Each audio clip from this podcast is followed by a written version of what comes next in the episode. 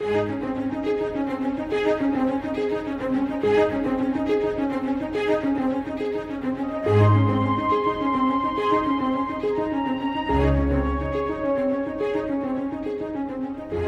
to Enjoying the Journey with evangelist Scott Pauley.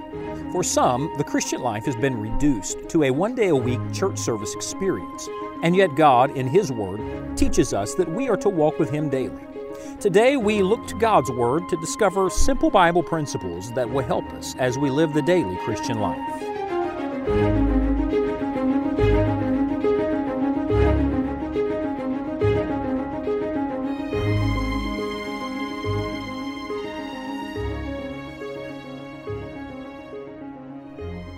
In the physical realm, some things must be done every day to sustain life. For example, every day you need rest, every day you need food, every day you need water, uh, you need oxygen. There are certain things you just can't deprive the body of. Well, the same thing that's true in the physical is equally true, may I say more so, in the spiritual realm. See, I believe that everything you see in the physical realm is simply a reflection of a principle that is true that God has set in place for everything. And so, in the spiritual life, the Christian life, there are certain things that must be done daily to sustain life, uh, for growth and for development. We're dealing with the daily Christian life. And today I bring you to an amazing passage in the Psalms. In Psalm 95, verse 6, we read these words Oh, come, let us worship and bow down. Let us kneel before the Lord, our Maker, for He is our God, and we are the people of His pasture and the sheep of His hand. And then the next word is very important. The Bible says, today. Today, if you will hear His voice, harden not your heart. It's interesting, but we so often separate worship from today. We have this idea that worship is something that we do on Sunday. Worship is something we do in a special meeting in our church. Uh, but I want to suggest to you today that one of the key things to the spiritual life is daily worship. This year, I've taken the little word worship and I've been making a study of it for me personally, not to pass along to others so much as just to feed my own soul. And so many things God's been teaching me about worship. I really believe God defines worship for us in Psalm 95, verse 6, where the Bible says, Oh, come, let us worship and bow down. Uh, the whole idea behind worship is to lay yourself out before God, to be low before the Lord. When we are low, we acknowledge that He is high. Uh, when we bow, we acknowledge that He rules, He reigns. It is to give God His worthy place in our life, the place that he deserves. And may I say to you, he deserves that place more than on Sunday. He deserves it every day. Worship is so misunderstood in our world. Maybe it's always been that way. We tend to define such words with our own definitions and through our own culture instead of finding God's divine definitions. In our society, worship has become something that's done a designated hour each week. So it's a public matter, it's a group sport. But that's not true.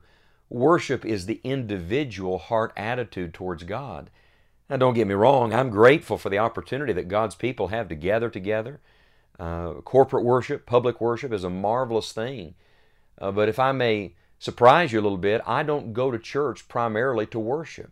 You see, I can worship at home, I can worship uh, walking down the lane, I can worship anywhere, everywhere, because it's an individual heart attitude. I hope when I go to the church meeting that I worship God and that we worship God together. But worship is not for spectators. Worship is not something that I have to be in a building to do.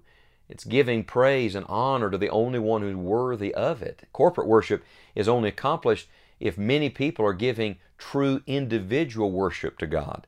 I remember a man one time said to me, I don't go to church, preacher. I, I like to worship God out in the woods and in the mountains.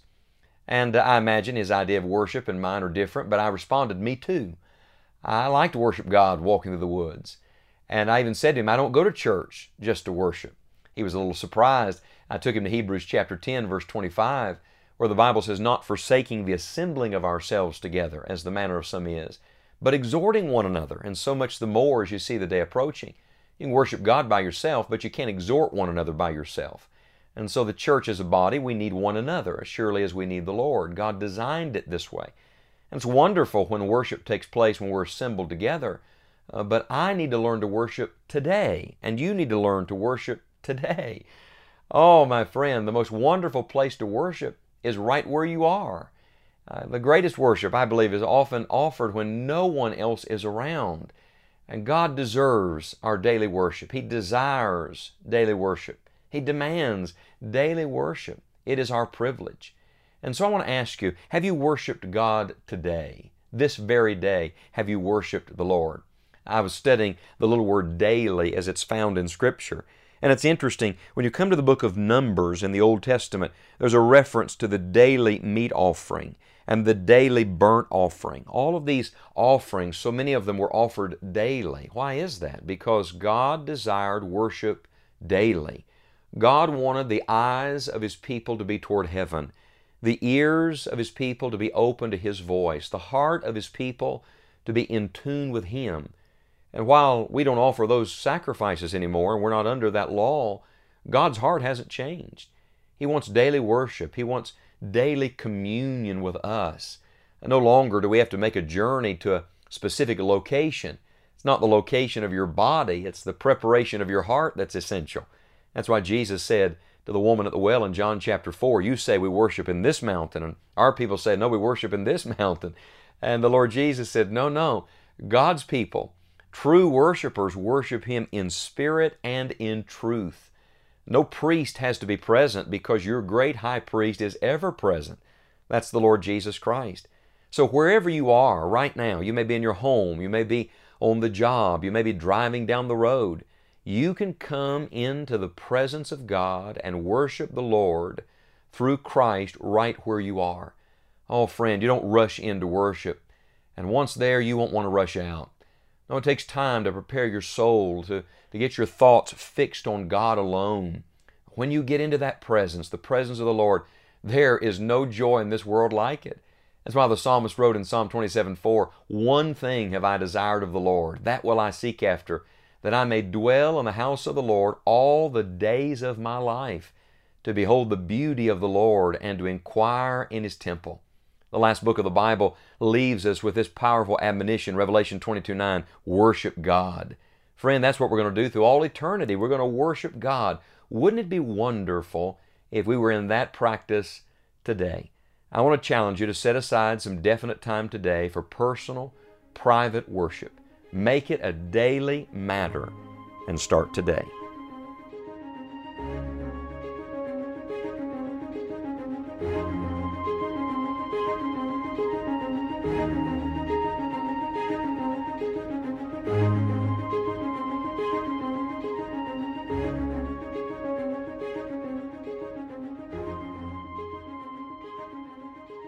Friend, do you know the Lord Jesus as your Savior?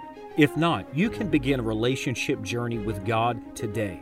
Jesus Christ, God's Son, died on the cross and rose again from the dead to make a way for you to know Him. If you would like to know more about this relationship with God, then please go to our website, scottpauley.org, and click on the Gospel link. You'll also find additional resources on the website that will encourage you and help you as you follow the Lord. We have just recently completed a study through the book of Philippians, and now we're happy to make available to you an audiobook of the book of Philippians. It's a great way to meditate on God's Word while you do your daily tasks. We look forward to our next Bible study series entitled A Journey Through Scripture. In this study, we will survey one Bible book per day. Not only will we learn the message and purpose of each book of the Bible, we'll also find Jesus in every Old Testament and New Testament book.